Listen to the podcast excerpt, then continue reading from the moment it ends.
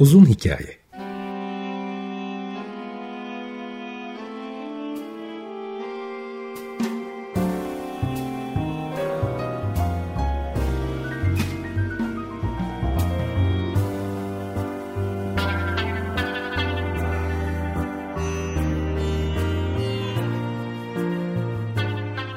Hazırlayan ve sunan Muzaffer Çorlu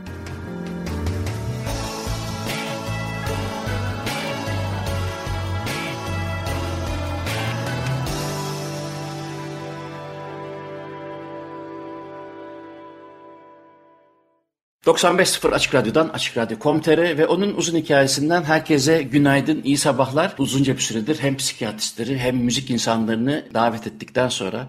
E, ...işin bilim, film olmazsa olmaz sosyal politik taraflarını girdikten sonra... ...bugün bir spor yazarı, programcısı ve özellikle de NBA yorumlarıyla... E, ...çok yakından tanındığınızı düşündüğüm Kaan Kural. Kaan hoş geldin. Hoş bulduk. Ne var ne yok? Gayet iyi. Çok teşekkür ederim. Davetiniz için de çok ayrıca e, onur duydum. Çok sağ olun. Teşekkür ederim. Biz de öyle. Şimdi seni tanıyan insanların çoğunluğu tabii e, spor yazarlığını, özellikle de NBA yorumculuğunu 25 yılı aşkın e, mesleğinden dolayı tanıyor. Dolayısıyla ben herkesin daha çok e, rastladığı e, yerlerden gitmeyeyim. Çünkü nasıl olsa sen hem podcastlerinle hem yaptığın programlarla e, aydınlatıyorsun hem de yazılarını. İstersen bugün bizim programda daha çok NBA merkezinde sporun yeni geldiği bilimsel ve teknolojik noktalarına değinelim. Önce şöyle başlayalım. Tabii ki NBA milyar dolarlık bir endüstri. Dolayısıyla da daha çok sevdirilmesi, daha çok e, takipçisinin olması için I love this game gibi bir takım propaganda aygıtlarıyla da e, çok güzel tanıtılıyor. Kaldı ki zaten de çok da zevkli e, bir yandan. Ama senin de hastasıyım bu oyunun. Yanılmıyorsam 5 sene oldu çıkalı. Doğru. Sanki oradan da öykünerek yazdığın bir kitap da var. Dilersen çok kısaca önce kitabından bahsedelim. Sonra ben bu yeni big data ya da işte data analizleriyle NBA'in son 10 yılda geldiği noktayı seninle tartışmak isterim. Hastasıyım bu oyunun gerçekten aslında I Love This Game'in Türkleştirilmiş hali. Yani biz Türkiye'den evet. nasıl bakıyoruz gibi bakış açısı. Bu kitap da aslında benim daha önce çok değişik dergiler ve gazetelerde yazdım ama çok keyif aldığım belli makalelerin derlemesi. Bu oyunu özellikle basketbol özelinde ama tabii %90'ı basket yani %85'i basketbol biraz da başka sporlar da var işte Hı. Üniversite oyunlarında yazdıklarım falan var ama e, yani bu oyunu niye sevdiğimiz, bu oyunları niye sevdiğimizle ilgili küçük küçük şeyler, satır başları, bakış açıları gibi bir kitap. E tabii artık biraz eski değil de niye ama Hı. keyifle bir araya getirmiştim. O zaman e, istersen hemen ben bekletmeyeyim şeye gireyim. Bu data analizi. Çünkü ben seni davet etmeden önce e, dediğim gibi şu aralar biraz da spor üzerine, sporun psikolojisi, mindfulness'la ilişkisini falan yazarken şeyi çok fark ettim ki e, özellikle NBA büyük bir endüstri olmanın da tabii getirdiği sebeple ama bir o kadar da sanıyorum NBA'in operasyonel e, vice presidenti yani ikinci başkanı da teknolojiden e, özellikle son 10 yılda NBA'yi çok ilerletti. Şöyle girelim. Son 10 yılda neler oldu genel itibariyle NBA tarihinde hiç olmadığı kadar hızlı bir teknolojik değişime, oyun anlayışı değişimine e, gidiyor ve bunun sonuçlarını da bilimsel ve teknolojik açıdan yaptıkları uygulamaları da görüyoruz. Sence son 10 yılda neler oldu da çok büyük bir değişim var? Ben bunu değişik yerlerde çok ifade etmeye çalıştım. Ee, son 10 yılda basketbol geçtiğimiz 100 yıldaki toplamından daha fazla değişti. Ee, ve bunun değişmesinin temel sebebi de hayatlarını basketbola adamış işte antrenörler, yöneticiler, oyunculardan öte İstatistikçiler bunu değiştirenler ve e, matematik uzmanları aslında. Pek çok e, dinleyicimiz belki biliyordur Moneyball diye ünlü bir film vardır. Gerçek bir hikaye adındır. Billy Bean ve Oakland A's'in beyzbol hikayesini anlatır. Ve e, beyzbolun nasıl temelinden değiştiğini anlatan gerçek bir hikayenin uyarlamasıdır o film. Şimdi beyzbol tabii e, Türkiye'de çok popüler olmadığı için fazla bilinmese de aslında bağımlı değişkenlerin çok daha aktif olduğu bir spor. Yani numerik değerlerle yapılan işleri çok güzel ifade etmek veya onları manipüle edip da, bu numerik değerlerdeki e, verimsizlikleri bulup onları elemenin çok daha kolay olduğu bir spor. Nitekim bu ekonometri ve istatistik başarısı verimlileştirilmesi çok işe yaradı ve bu Oakland A's takımı kağıt üzerinde çok daha yetersiz bir kadroyla çok daha üst düzey gözüken kadroları devirmeyi başardı. Ve aslında bu devrimin çok önemli bir referans noktası. Fakat bu olay daha sonra nasıl hayatın değişik alanlardaki pek çok yerine sirayet ettiyse buna üretim süreçleri, eğitim süreçleri her şey dahil E, son 10-15 yılda Big Data denen e, tabii bilgisayar teknolojisinin gelişmesi, e, bilgi işleme teknolojisinin gelişmesi, bunların veri işlenmesini sağlayan hem donanım hem yazılımların gelişmesinin çok büyük payı olduğu gibi bunların değerinin anlaşılıp bu değer yaratan e, kurumların, yapıların daha büyük fark yaratmasıyla herkesin bunun peşine gitmesiyle oldu. Yani bugün e, atıyorum mikroçip üretiminden işte mısır yetiştiriciliğine karşı her şey büyük verilerle, veri analizleri üzerinden en kaliteli, en değerli şekilde yapılmaya çalışılıyor. Bunun spora uyarlanması da kaçınılmaz. En önemli örneği Moneyball. Fakat bu da daha sonra basketbola uyarlandı. Bu da şunu yaptı. 100 yıl boyunca basketboldaki her şeyi daha iyi, daha değerli, daha kaliteli olan uygulaması, tekrarı devam ettiği halde bazılarının evet değerli ve kaliteli olsa da eksik olduğu görüldü. Daha iyisinin olabileceğini matematikçiler çıkardı ki burada en önemli nokta şu. İnsan doğası gereği fallacy deniyor ya bu insanın e, herhangi bir alana baktığı zaman doğal olarak kendi ön yargıları ya da kendi ön kabulleriyle karşısında gördüğü şeyi belli bir değerlenme mekanizması yapıp ona belli değerler biçiyor. Halbuki bu numerik olarak yani işin içine duyguların katılmadığı bir formüle konduğu zaman aynı ölçekte geçerli olmadığını görüyorsun. Bunun en basit örneklerini basketbol için benim branşım için söyleyebilirim. Çok basit bir şey var. Basketbol potası dediğiniz şey yukarıda tepede duran yarım metre çapında ve içine bir şey atmanın o kadar da kolay olmadığı bir şey. Yani süper yetenekli basketbolcular hayatları boyunca çalışsalar da e, uzaklardan atarken her seferinde atamıyorlar. Ve ama yakına geldiği zaman, dibine geldiği zaman zaten iki onluk koskoca adamlar olduğu için potanın dibinde duruyor. Pıt diye içine bırakabiliyorlar. Şimdi doğal olarak yıllar içinde mümkün olan en uzun boylu, en o potaya yakın durabilecek, herkesin üzerinden atabilecek adamları potanın yakınına götürelim. Topu da onlara verelim. Onlar da atsınlar. Dünyanın en basit, en mantıklı, en doğru, bunda yanlış olan bir şey yok. En doğru yaklaşımı. Nitekim ben hep şey örneğini veriyorum. Guguk Kuşu filmi vardır ünlü. İşte Jack Nicholson'lı. Orada mesela bir basket maçı yapılır. Akıl hastanesinin bekçileriyle akıl hastaları arasında. Orada bir tane devasa kızılderili şef vardır. Jack Nicholson ne yapar? Hani hiç basket oynamışsa sen git botanın altında dur biz sana vereceğiz der. Verir o da içine atar. Bu kadar basit yani. Hani yıllardır da böyle, yüz yıldır da böyle oldu. O topu o uzun adamın yanına vermek veya kısaların birilerinin arasından sıyrılıp bomboş kalıp o içeri bırakabilmek. Çünkü yakından potanın dibinden atıyorsan basket olma olasılığı çok yüksektir. Uzaktan attığın zaman ise biraz şanstır. Yani iyi atanlar var, daha iyi atanlar ve daha kötü atanlar var. Ama her seferinde atamazsın. Bu dünyanın en basit, en mantıklı, mantıksız da değil şey. Fakat burada önemli bir insan beyninin kendi kendini kandırdığı bir nokta var. Şimdi insanlar diyorlar ki kardeşim adam 2.15 boyunda potanın dibinde kolunu kaldırdığı zaman çembere değecek. E zaten yıllardır da çalışıyor. Onu oradan attığı zaman hepsini sokar. Öyle olmuyor. Çünkü saha içinde o kadar karmaşanın içinde, o yorgunluğun içinde temas olduğunda dengeyi bozduğun zaman dünyanın en kaliteli, en değerli, en başarılı uzunları bile potanın dibinden ya potaya yarım metre mesafe kalan bölgede hesaplarını yapıyor ve ortaya çıkıyor ki yüzde 75'ler civarında bitirebiliyorlar. Yüzde 75'ler civarında atabiliyorlar basketi. Dört atıştan birini kaçırıyorlar. Fakat ne düşünüyorsun sen? Abi şans oldu, ka kaçırdı. Hay Allah. Normalde kaçırmaz. Çünkü dördünden üçünü atıyor zaten. Normalde hepsini atmasını bekliyorsun. O kadar yakın ki ama öyle değil. Çünkü o sırada başka bir yandan ittiriyor. O uzanamıyor, eliyle şeyi bozuyor. O hızda şey yapamıyorsun. O kadar kolay değil onu oradan atmak. Yani göründüğü kadar kolay. Boşken maç sırasında değil. Boşken bin tane atsa binini de sokar. Ama o maçın içinde öyle olmuyor. Ve dışarıdan atılan oyun atışları düşünüyorsun. Özellikle 3 sayı çizgisinin gerisinden atılan atışları. Yani 3 sayı değerinde olan atışları. Bunlar da şimdi atıyor. Her seferinde basket olduğu zaman iyi attı diyorsun ama kaçırma ihtimali daha yüksek diye bakıyorsun. Ha attı şans yanındaydı. Hani üç tane üst üste atarsın ne ballı diyorsun mesela.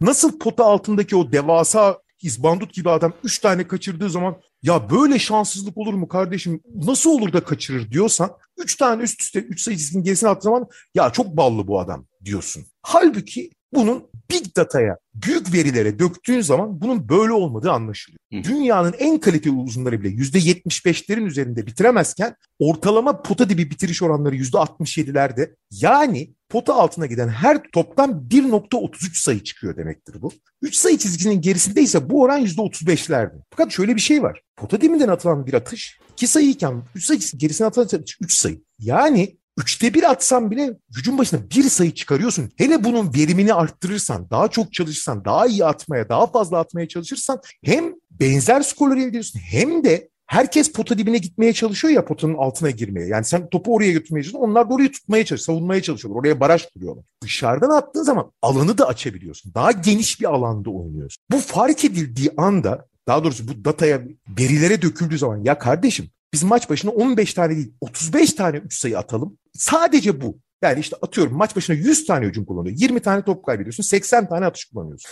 80 atışın 50'sini pota altından, 30'unu orta mesafeden, 10 tanesini üçlük atmayalım. 50 tane gene pota altı atalım. Ama orta mesafeden iki olanları üçlük gibi atalım. Zaten bu söylediğin e, bu bütün büyük datanın analizlerinden sonra gerçekleşti ki benim baktığım analizlerde e, 1997'den bu yana her yıl üçlük sayı oranı artarken ikilik sayı Hı. oranı düşüyor ve şu anda çok çok en yüksek yani son 10 yıldır da e, ben aslında merak ediyordum niye 3 sayıya dönüldü diye. O zaman senin de söylediğin gibi bu aslında big data'nın yani data e, veri analizlerinin sonucunda tahammüden yapılmış strateji bu durumda. Aynen öyle. Aynen öyle. Ve şu da ortaya çıkıyor. Şimdi savunmalar yerleştiğinde yavaş oynadığın zaman bu üç sayının arkasında şut atan adamlara savunmacılar çok yakın durup onların bu atışlarını çok daha düşük yüzdelerle yapmalarını sağlayabiliyor. Fakat çabuk gelir. Savunma reaksiyon veremeden aniden şut atarsan bu biraz mesela o da insanın kendi kendini kandırdığı bir nokta. Böyle langur lungur geliyor. Gel,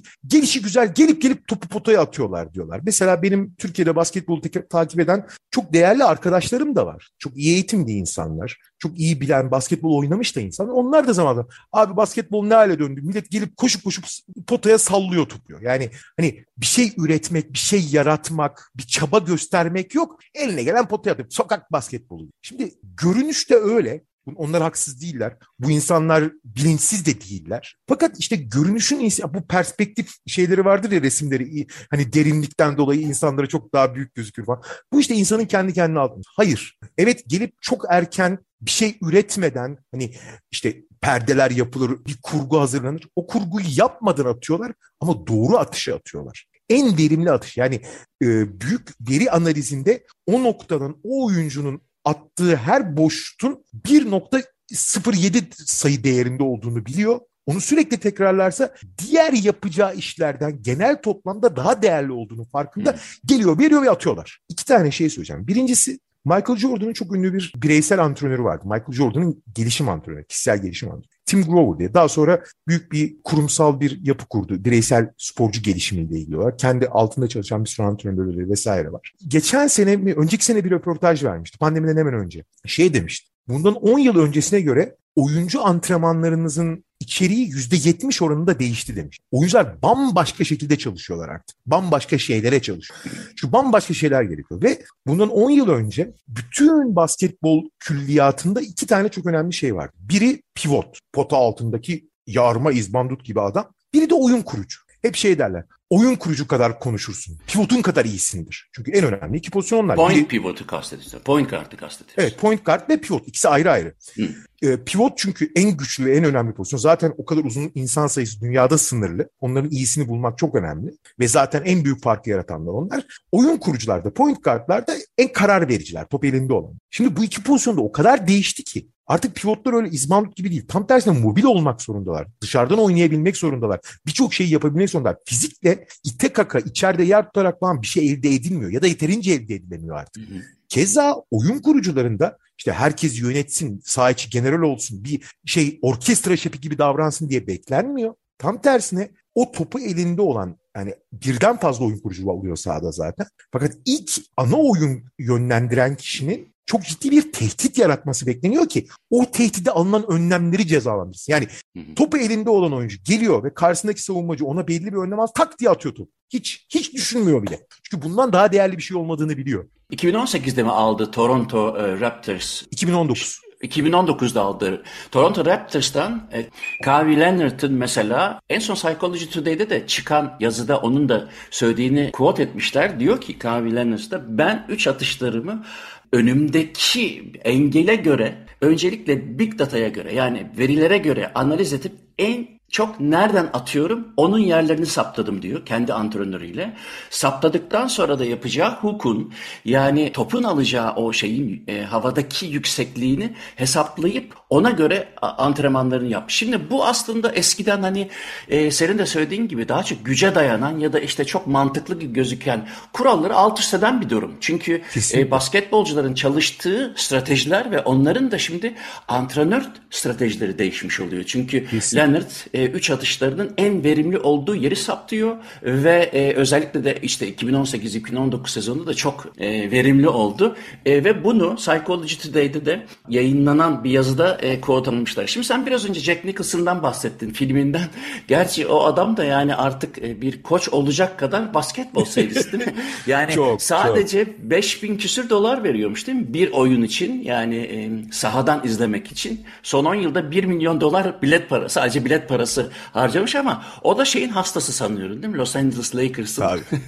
bir numaralı seyircisi ya. Onun tam böyle... E, maskot ha, yani artık. Tabii tabii. Hakem masalarının yanında ya maskot şimdi Jack Nicholson hocamıza şey olmaz. O biraz şey gibi e, Godfather gibi orada oturuyor. Evet, evet. Yani ya da Şeyhülislam gibi oturuyor orada. Onu e, maalesef son dönemde sağlığı çok iyi değil. Bu sezon fazla maçlara gelemedi. Allah uzun ömürler versin tabii ki de. E, Covid'den onu, gelememiş gerçi ama. E, Covid'den de gelemedi ama sağlığı da bozulmuştu bir ara. Hmm. Şu, şu son dönemde gelmesi bekleniyordu. Bir, bir maçta görüldü sadece son 3-4 yani bu sezon bir maça geldi sadece. Hmm. Dediğimiz gibi e, iyi olsun da hani inşallah görürüz. O orada oturduğu zaman yani sahada eksiklik oluyor olmadı. Bana zaman. bile güven veriyor.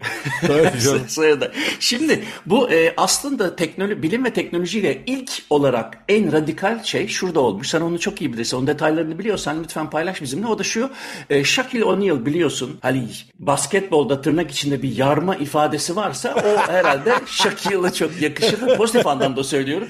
Ama adamın o danklarda yani smaç yaptığında kırdığı pota sayısının haddi hesabı yok. Ondan önce de tabii Air Jordan falan filan kırıyor ama e, bu artık böyle hani bununki bir zevke giriyor artık. O kadar çok fazla kırıyor ki e, metalürji malzeme mühendisleri potayı geliştirmek zorunda kalıyorlar Aynen değil mi? öyle. Yüzde, yüzde otuz daha dirençli potalar yapıyorlar. Bütün NBA'deki 28 salondaki bütün potalar değiştiriliyor. Yepyeni potalar yapılıyor. Çünkü kırıyor ya. Kırıyor, kırıyor, kırıyor yani. Zevkine İşte ilginç ondan önce Daryl Dawkins vardı. O da çok kırardı. O şeyleri değiştirmişti. Bu potanın üzerindeki camlar, panya evet. dediğimiz camların içeriğini ve onları işte e, ben kusura bakmasın seyircilerimiz hani e, şey cam ya da işte kimya uzmanı değilim ama orada işte otomobil camlarında kullanılan türde yani kolay kolay kırılmayan, kırılsa bile dağılmayan hı hı. E, camların kullanılmasını Daryl Dawkins sağlamıştı. Shaquille O'Neal daha biraz heybetli ve kuvvetli bir arkadaşımız olduğu için o bütün metal e, taşıma yapısını değiştiren metalürji mühendislerinin işine, içine girmesine sebep olan kişi oldu. Bu bölümü istersen bir müzikle bitirelim. İkinci bölüme geçmeden önce. Ee, ben şeylere baktım. NBA salonlarında en çok ne çalınıyor diye.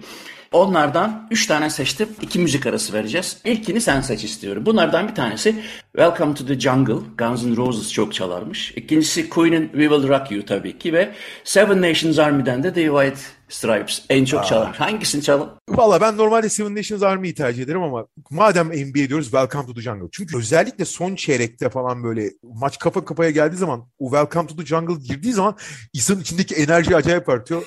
Artık Guns N' Roses'ı ayrı sen Welcome to the Jungle gelsin. Guns N' Roses'dan Welcome to the Jungle'ı dinledik. Bugün programda e, basketbol yazarı, e, yorumcusu, spor insanı Kaan Kural'la birlikteyiz. Kaan, bir, birinci bölümde oldukça e, bu datalardan bahsettik ama bazı şeyler var, benim aldığım notlar var. Benim çok ilgimi çekti. Çünkü e, sonuçta ben de nöromüzikoloji dünyasında e, yeni teknolojilerle, görüntüleme teknikleriyle, e, MR'lar olsun, EEG'ler olsun daha iyi görerek, e, daha detaya bakarak daha çok e, bilgi, e, daha doğru bilgiye ulaşma durumundayız. Çünkü bilim insanlarının yöntemlerinden de birisi bu.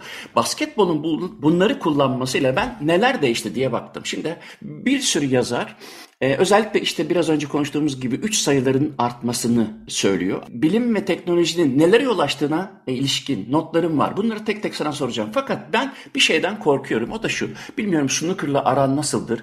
Şimdi kime sorsan sen e, Çin dahil, Çin'dekiler dahil Mark Selby mi yoksa Ronnie O'Sullivan mı desen hemen hemen herkes, neredeyse herkes Ronnie O'Sullivan der ve de e, orada şöyle bir romantizm vardır ve bu da yayınlandı bu yazıda benim de çok hoşuma gitti. Çünkü tahmin edememek ve risk almanın büyüklüğü, e, evet onun o egosuyla, küçük çaplı psikopatlığıyla ama pozitif anlamda e, o cesareti o oyundaki bize vay canına ya onu da yaptı ve bize inanılmaz zevkler veriyor. Sonuçta Ronnie O'Sullivan data analistlerini birazcık kenarda bırakan işin romantik tarafına giderken Mark Selby ki bunu istatistiklerden görüyoruz. Mark Selby daha çok kazanıyor artık.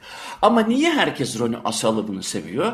E, bunun cevabı şurada. Çünkü predictable olmaması yani tahmin edilebilir olmaması o işi romantik ve kişiye özgü kılıyor. Şimdi NBA'deki bu data, daha doğrusu veri analizlerinin sonucunda oyunda daha tahmin edilebilir ve de romantizmi biraz uzakta, biraz kuru bir hale getirdiği en büyük eleştiriler arasında. Sen buna katılır mısın? Kısmen evet. Çünkü şöyle bir şey var. Bir kere daha kuru veya daha az keyifli demek oldukça göreceli bir durum. Yani sizin e, oyunda neyi görmek istediğiniz veya size neyin keyif verdiği o göreceli bir şey. Yani mesela Amerika'da da mesela şey tartışması vardır. Kolej basketbolunun daha keyifli olduğu, NBA'in iyiden iyiye sıradanlaştığı, herkesin birbirini taklit ettiği ve farklılıkların çok olmadığı söyleniyor. Şimdi buna hayır öyle değil diyemezsiniz. Bu bir e, bakış açısı mesela. Yani daha doğrusu bir göreceli yani insan kendi ya ben bundan keyif alıyorum derse atıyorum en iyi balık istavrittir diyen adama ya kardeşim hani şey varken akya varken ne bileyim işte e, barbun varken istavrit mi diyorsun denmez onu seviyorsa afiyet olsun abi dinler. Fakat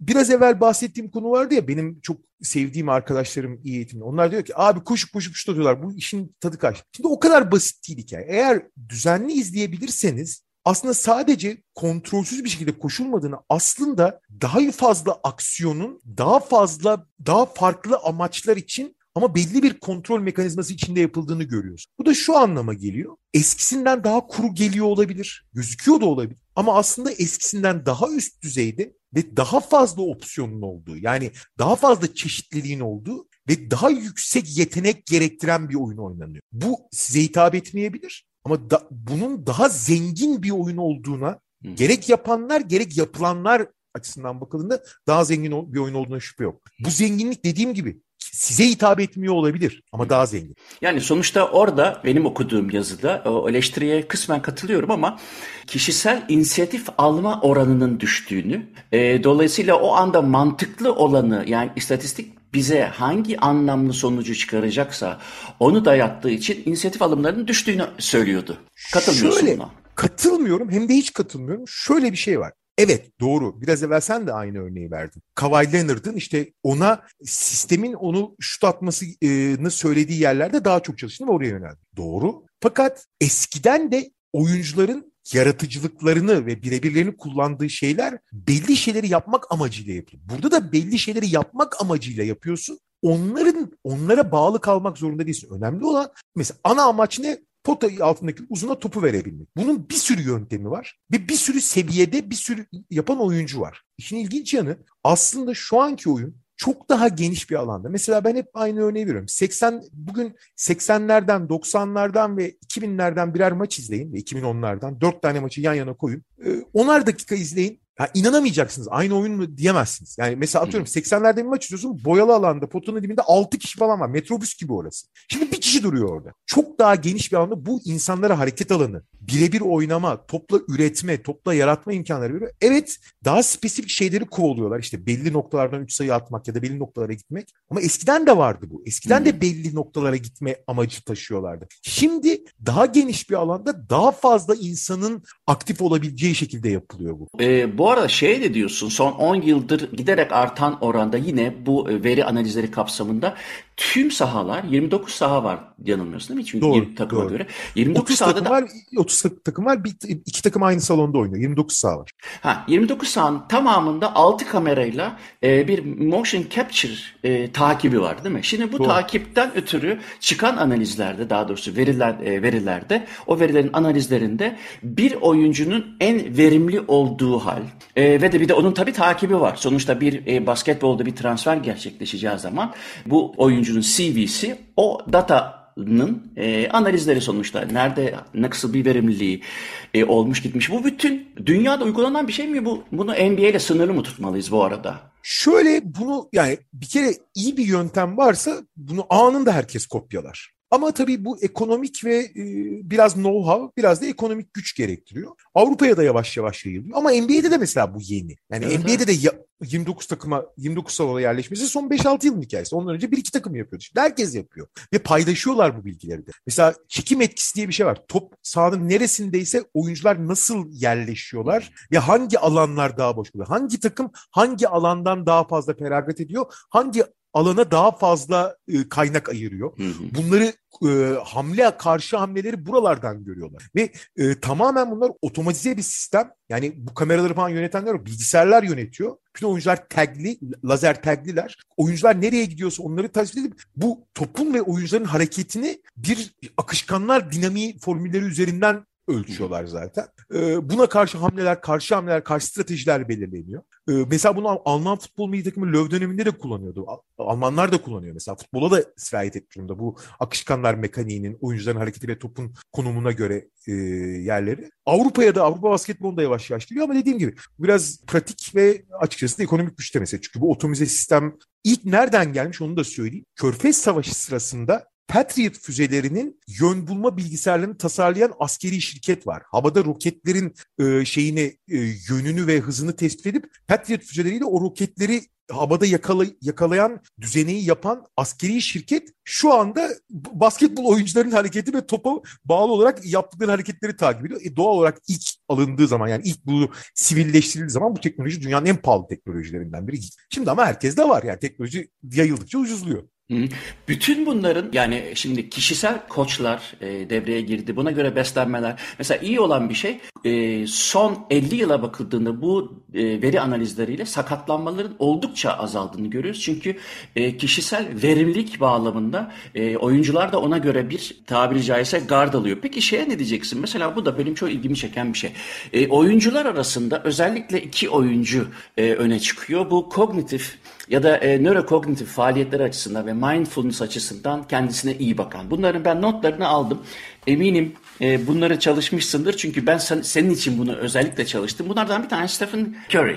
E, bu adamın nörokognitif efficiency'si üzerine Doktor e, Jonathan Fader 2018 yılında Psychology'de de bir yazı yazmış. Şimdi bir basketbolcu üzerinden gidilen bu yazının sonlarına doğru gerçi LeBron, e, LeBron James'in de mindfulness yöntemiyle maçlardan önce özel bir takım zihinsel egzersizler yaptığını söylüyor. Ben bunlardan kısaca istersen bahsedeyim ve e, sana şeyi sorayım. Curry'nin yaptığı çeşitli simülasyonlardan yararlanarak maçı zihninde defalarca oynayıp maç sırasında olabildiğince nelere dikkat etmesi ve neleri kesinlikle dikkatinden uzak tutması gerektiğinin simülasyonunu zihin içerisinde yaptığını yazmış e, Jonathan Fader ki çok da e, iyi bir e, doktordur o alanda kendisi. LeBron James'in de özellikle kendisini bir süre yalıtarak maçtan önce izole ederek hem maçın suni atmosferinden kurtulmak hem de e, rakibinin gerçek bir rakip olması. Yani sosyal medyada e, şişirilerek, patlatılarak olduğu için zihinde olası korkuları gidermek için izole ediyormuş. Yani öz, öz cümle şu, Stephen Curry nörokognitif bir hazırlık yaparken e, LeBron James e, mindfulness'ı kullanıyor. Şimdi bu NBA'deki bu tabii çok çok önemli iki oyuncu. Sadece bilimdeki, e, istatistiklerdeki değil ama bir o kadar da psikolojideki ve neuroscience'daki gelişmeleri de hazmeden oyuncular. Bu oyuncuların sayısı giderek artıyor gibi gözüküyor. Katılır mısın? Ve de e, bunlar e, James gibi yani LeBron James gibi, Steph Curry gibi oyuncuların performansında birinci parametre olabilir mi başarılarında? Birinci parametre demek istemem. Çünkü özellikle belli yeteneklerini geliştirmek Hı-hı. için yıllarca yıllarca yıllarca çok aşırı çalışıyorlar. Ama en üst seviyeye geldiğiniz zaman en üst seviyede fark yaratan şeyler bu işte e, zihinsel faktörler, e, nöropsikolojik etkiler oluyor. Bu oyuncuların başarısında özellikle bu seviyede yani en tepeye geldikten sonraki seviyedeki başarısında bu şey gibi hani Everest'in 8000 metresi, 8500 metresine çıkıp son 300 metresine çıkmak daha bir zor ya. İşte orası için çok kritik. Ama onlara özel değil. Sonuçta e, yeni ve oyuncu performansını arttıran legal veya illegal ne yöntem bulunursa hemen tekrarlanır bu. Hemen kopyalanır yani. Steroid kullanımı bir zamanlar çok yaygındı, çok azaltıldı şimdilerde. Ama mindfulness veya nörokognitif yaklaşımlar, işte oyundan önce endişelerden, beklentilerden, kaygılardan arınıp odaklanmak için gerekli ve yararlı olan ne varsa anında kopyalanır. Hiç, hiç tartışmasız bu yani. Ee, bunu daha iyi yapanlar var, daha başarılı yapanlar var, daha dikkatli, daha disiplinli yapanlar var elbette ki. Ama bunu e, değişik ölçeklklerde hemen hemen bütün oyuncuların artık yaptığını, yapmaya çalıştığını en azından söyleyebilirim. Şeyin, takımlar da, e, takımlar da bu arada psikologlar, spor psikologları da bunu e, oyunculara empoze ediyorlar en, en alt seviyeden itibaren. Ben de şimdi onu diyecektim zaten. Çünkü son 10 yılda görüyoruz ki artık en az bir e, data analisti var bir takımın. En az bir. Fakat acaba düzenli olarak spor psikologları ve bireysel anlamda e, çalıştıkları şey var mı diyecektim ama e, olmamasına imkan yok imkan bu durumda. Şöyle Amerikalıların Avrupa'dan bir önemli farkı var. Evet kulüp yani takım onlarca yardımcı faktör işte kişisel gelişim uzmanı, işte beslenme uzmanları, şut antrenörleri, işte ne bileyim gym danışmanı hatta finansal danışman bile tutuyorlar oyuncuların Hı. değişik alanlardaki e, hayatını e, yöne soksun diye. Ama e, Amerikalılar biraz bireysel bir toplum oldukları için oyuncular kişisel gelişimlerini özel antrenörlerle yapmayı tercih ediyorlar. Kulüpler elbette destek alıyorlar. Hatta bazen kulüp ama kendileri kişisel koçlarıyla çalıştırıyor. Şimdi o kişisel gelişim koçları da bunların en değerleri de doğal olarak onlar birer spor psikoloğu barındırıyor. E, bu ekipler hem takım bazında hem bireysel bazda büyüyor ve evet e, spor psikologları son 10 yılın en fazla e, ne derler e, ekipte en fazla artan istihdam spor psikologu ve diyetisyenler özellikle beslenme konusunda inanılmaz değişti sporda.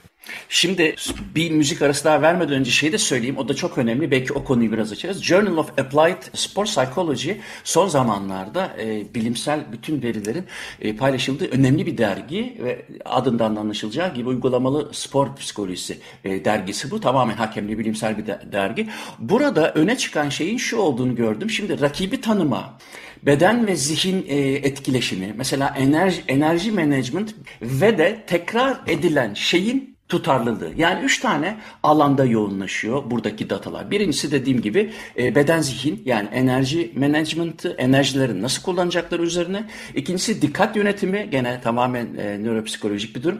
Üçüncüsü de dediğim gibi tekrar edilen şeyin tutarlılığı. Bu ne demek? İstersen demin sen e, Welcome to the Jungle olsun dedin çünkü şimdi o gaza ihtiyacım var dedin. İstersen Seven Nations Army'de ikinci müzik olsun ne dersin? Olsun. Seven Nations Army gene NBA salonlarında çok çalan müziklerden birisiydi. Dinledik hep beraber. Şimdi Kaan Kural'la bir son bölüme geçtik. Bu bölümde biraz önce söylediğim gibi Journal of Applied e, Sport Psychology önemli bir dergi ve de benim de bu programı hazırlanırken e, birkaç makalesini okuyup nelerin öne çıktığını gördüğüm bir şeydi. O yüzden de bu işin uzmanı gerçekten sen şeyi de biliyorsun mesela Shaquille O'Neal'ın son giydiği ayakkabısının e, bağını işte Tayvan'da düğümleyen kişinin e, soy ağacını çıkarabilecek durumdasın. Çünkü hakikaten ayarın kaçmış bir şekilde bir NBA e, datasına sahipsin. Geçen gün senin e, ayarı kaçanlarda programı dinledim. Onların da dediği gibi gerçekten de yani büyük bir aşk değil mi? O soruya gelmeden önce bu aşk hiç mi düşmedi? Hiç mi azalmadı? Ee, ya da soğuduğun anlar oldu mu mesela hani? Seni soğutan bir şey oldu mu? Tabii ki bazı rahatsız edici ya da e, biraz tat kaçırıcı şeyler oluyor. Hayatta öyle değil mi ama e, ya aşktan çok evlilik gibi bizimki yani sağlıklı bir evlilik gibi. Hani e, o hiç bitmez ya. Ha, şekil değiştirir, belki eski tutkusunu, eski ateşini kaybeder ama başka şekillerde tasavvur ediyor. E, ama mesela e, bu biraz benim herhalde kişiliğimle de alakalı. Ben hani yaşım artık 48'e geldi. Ama ben 21 yaşında duyduğum o heyecanı hala e, mesela zaman zaman sosyal medyada bana geliyor işte. Acayip bir smaç oluyor. Abi ya gördüğün 5000. smaç bu. Hala aynı şeyle mi anlatıyorsun? hakikaten aynı şeyi hissediyorum. Yani bunu şimdi zaman zaman tabii ki bir anlatıcı tekniğiyle e, o havaya giremesem de belli bir havayı yansıtmaya çalışıyorum. Ama çoğu zaman gerçekten o havaya giriyorum ben. Yani evde otururken de o havaya giriyorum. Ee, ne yapıyorsun mesela hani... bir top, top yani kağıdı atıp çöp tenekesine attıktan sonra girdikten sonra o falan e, bir gaza mı geliyorsun? Şöyle kendim attım değil ama mesela evde maçı izlerken diyorum ya Vaa! diye falan ayağa fırlıyorum yani. Hani çok fırladığım oluyor yani aya, ayağa. Bu yani o değişmedi. Dediğim gibi hani her gençlik gibi olmuyor. Ama e, şekil değiştirerek devam ediyor. Ama yani bir basketbol e, yorumu dinleyeceksen mesela ben ya da bir ma- maçı seyrederken yorumlayan kişinin sen olman durumunda benim maç zevkim çok artıyor. Çünkü bu sadece e, çok iyi bilgiler verdiğin için, direkt straightforward bilgiler verdiğin için değil sadece. O da çok etkili ama e, maçı yaşıyor olman, onu heyecanlı yani şu an Kaan Kural acayip zevk alıyor dedirten bir e, yorumun olduğu için o da bence belki de Türkiye'de NBA e, severlerin artmasının sebebi sensin. Belki NBA sana böyle hani onursal başkanlık falan teklif ediyor mu? Öyle bir ilişkisi Yani, oldu mu sen? e, estağfurullah çok e, naziksin. E, ya ben açıkçası hani e, ilk televizyon deneyimine başladığım zaman 2001 yılıydı. E, biraz konuk olarak işte gitmiştim. Yani kendi kendime ne yapabilirim, ne yapmaya çalışabilirim diye. Yani sonuçta belli bir NBA bilgim var. Fakat ben ilk günden itibaren benim şeyim değişmedi. Ben her şeyden önce bir NBA'yi severim. Ben neyi seviyorum, niye seviyorum bunu aktarabiliyor muyum? Düzgün bir şekilde, düzgün ifadelerle ve doğru yöntemlerle. Ee, insanlar da be- benzer şeyleri seviyorlar veya bazı insanlar benim o sev bana keyifli gelen, kendileri belki çok e, daha önce çok fark edemedikleri şeyleri gösterebiliyor muyum? E, zaten gördükleri şeyi daha berraklaştırabiliyor muyum? Yani bu ke- kendi aldığım keyfi insanlara da aktarmaya, insanlara anlatmaya aynı keyfi almaya davet etmeye çalıştım. Ee, O hep ilk günden beri benim amacım demeyeyim de modus operandim biraz. Yani öyle çalışıyorum ben. Zaten öyleyim de yani. Atıyorum ben evde arkadaşlarla seyrederken de çok farklı davranmıyorum açıkçası. Ama yani e, ben bir basketbol sever ve izleyicisi olarak başardığını düşünüyorum. Bu yüzden de tebrik ederim. Şimdi o şeye gelelim o konuya. Tekrar edilen şeyin tutarlılığı. Mesela bu son 10 yılda gelişen bir şey. Ben tabii senin hakim olduğun bir alan olduğu için özellikle e, oyuncu da sorabilirim ya da sen oyuncu ismi vermeden de söyleyebilirsin. E, özellikle 3 sayı atışlarının işte hani biraz önce söylemiştim ya e, Leonard'ın e, Toronto e, Raptors'ta belirli, belli bir yeri belirleyip belli bir yüksekliği hedef alması gibi. Senin kafanda öyle oyuncular var mı? Artık e, e, elinden çıkaracağı üçlük için belli bir standart yer ya da belli bir standart ağını kollayan ya da o özelliğiyle ortaya çıkan, öne çıkan oyuncular. Var e, zaten spesifik olarak köşe üçlüğü yani en köşelerden atılan üçlükleri e, yapabilmek için sistemler var. Yani oyuncular yer değiştirip belli perdeler yapıp o köşelerde belli oyuncuları topla buluşturmaya çalışıyorlar. Artı şimdi belli oyuncuların belli bölgelerde çok daha verimli olduğunu biliyorsun. Mesela Stephen Curry en önemli örnek. O sağ çaprazda çok daha iyidir. Sol çapraz da iyidir ama sağ çapraz en iyi oldu. Genelde işte onu belli perdelerden çıkarıp belli e, yer değiştirmeler sağlayarak, sistemler sağlayarak orada topla buluşturuyorlar. İşte e, ünlü köşe üçlükçüleri var. Ünlü tepeden mesela e, Nikola Vucevic tepeden çok daha iyi atar. İşte o bir uzun olduğu için genelde e, yukarıda bir ikili oyun oynarlar. Guard içeri girerken o dışarı çıkar ve tam karşıdan atar mesela. Bunlar e, hemen hemen her oyuncu için var. Tabii bazı oyuncular için daha etkili ve daha e, üst düzey performans gösteren oyuncular için daha da fazla var bu. Peki embodied, e, embodied cognition in basketball playing diye bir e, şeyde görmüştüm. E, bu e, bazı dergilerde de biraz önce adını andığım dergilerde de enerji mene, e, yönetimi mi diyelim enerji management'a enerji yönetimi. Bu bağlamda bakarsan mesela bedensel ve zihinsel e, verimlilik adına her ikisi adına böyle öne çıkan oyuncular var mı? Bu adam da işte hani enerjisini çok doğru kullanıyor. Zihnini, konsantrasyonu ve beden enerjisini çok iyi entegre ediyor dediğin oyuncular ya mutlaka vardır. Kimler var önce Ya, aklına gelen? hemen hemen bütün üst düzey oyuncuların bu alanda belli bir seviyede olması şart. Ama en öne çıkan diyorsak e, orada LeBron James'in yeri çok farklı. ya. Yani LeBron James'in nerede oyuna ağırlık koyup nerede oyunu dikte ettiğini o kadar iyi biliyor ki. Bu biraz da yıl- yıllar içinde tecrübeyle de oldu. Ama o konuda LeBron'un yeri çok ayrı. Şey çok iyi o konuda mesela. Yeni jenerasyon oyuncularla Luka Doncic o konuda çok. Yani e, yeni jenerasyon oyuncular için söylüyorum. Genelde bu yıllar ilerledikçe daha çok oturan bir konu. Ama mesela genç jenerasyonda Luka Doncic de o konuda çok iyi. Ee, ve ben açıkçası geçen sene önemli bir eşik atladıktan sonra Yanis Antetokounmpo'nun da bu sınıfa girdiğini düşünüyorum. Hani sen biraz önce dedin ki bütün üst düzey oyuncularda artık bu böyledir diye. Ee, mesela gene bahsettiğim e, çalışmalarda şeyi göstermişler. Artık mesela yeni bu üst düzey oyuncularda dikkat yönetimi üzerine e, bir çalışma var. Hatta testler vesaireler var. Çünkü e, şimdi bir basketbol üst ne kadar üst düzey olursa olsun sahaya çıktığı anda e, belli hormonlar kesinlikle değişiyor. Bu e, son 10 yılda yapılan çalışmalara baktım gerçekten de. Çünkü sa salya e, alarak hem maçın başında hem maçın ortasında hem maçın sonunda e, kişinin işte ne kadar stres faktörü yani kortizol e, ihtiva ettiği ne kadar dopamin salgılı vesaire de tespit ediliyor ve bu e, durumda sanıyorum LeBron James'in bu mindfulness e, pratikleri o kadar işe yaramış ki adam hakikaten hani bir, e, bir soğukkanlılığını e, yani basketbolda, NBA'de soğukkanlı olmak deyince LeBron James gelmezdi mesela benim aklıma ama istatistikler öyle söylüyor. Sen ne diyorsun? Kim mesela soğukkanlılık bu açıdan dikkat yönetimini iyi yapan, soğukkanlı olabilen oyuncular? Valla LeBron'un ilk 10 yılında böyle değildi ama ikinci 10 yılında bu konuda çok ilerleme kaydetti. İkinci LeBron dönemi yani. İkinci LeBron dönemi. Chris Paul o konuda çok özeldir. Yani Chris Paul Hı. ne yapacağını çok bilir. Çok şeydir, bilerek e, yapacak bir bak. Kevin Durant hiç fena değil. Kevin Durant de yani öyle yüksek bir özgüvenle oynuyor ki burada bunu yapmam lazım. Yapacağız abicim hani problem değil falan diye yaklaşıyor. Zaman içinde bu, bu durumlarda daha fazla kalan üst düzey oyuncular doğal olarak biraz daha yaşadıkça daha bununla mücadele etmeyi ve daha soğukkanlı olmayı öğreniyorlar ama doğası gereği soğukkanlı oyuncular var. İşte Chris Paul olsun şey olsun. Yani Kawhi o konuda Kawhi Leonard da çok e, onlar çok daha doğallar. Ama LeBron'un işte kariyerin ilk yarısı ve ikinci yarısına baktığımız zaman ne kadar büyük bir değişim olduğunu da görüyoruz. Şimdi sen son noktaya şöyle gelmek istiyorum. 25 yıldan fazladır bu işin içindesin. Araştırmacı olarak da e, epey bir bilgini güncelleyen birisi olduğun için ben senin bir sürü programında işte Kaan Kural'ın ilk 10'u, ilk 5'i çok var böyle şeyler. Fakat e, kendini sürekli yenilediğin için e, son zamanlarda Covid'in de yani ne kadar çok e, NBA'ye ne kadar büyük bir darbe vurduğunu biliyorsun sen. Ne kadar büyük şey, şeyler değişti.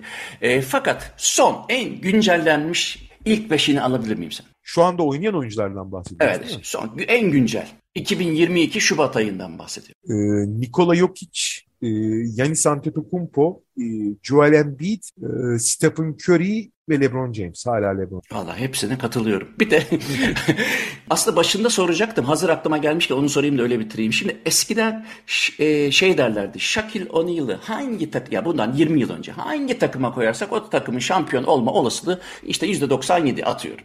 E, hatta %100 bile diyen vardı. Basketbolda böyle kişiye özel yani ya da bireysel olarak bir kişinin sırtlayabileceği durum son yılda gelişen bilim ve teknolojide değişmiş olabilir mi? Mesela şimdi artık şu oyuncuyu buradan aldık buraya koyduk o şampiyondur diyemeyiz değil mi? Ya da sen ne düşünüyorsun? Yok öyle bir şey kalmadı. Ee, bu, bu da iyi bir şey olarak, tabii. Tabii ki iyi bir şey. E, çünkü çok daha gen- şimdi Shaquille O'Neal zaten e, kariyerinin zirvesindeyken olağanüstü özel biriydi.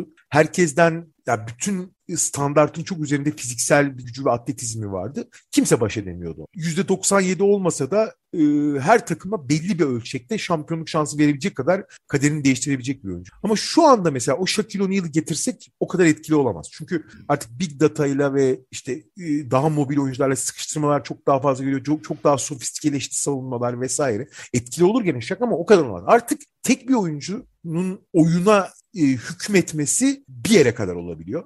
Hala çok çok çok çok değerli oyuncular var ve oyunun kaderini çok ciddi etkiliyorlar. Ama işte o 99 2000 2000 2001 e, dönemindeki şark gibi bir oyuna hükmetme e, oyun dinamikleri yani oyuncu bazında değil oyun dinamikleri açısından imkansız. Hı hı.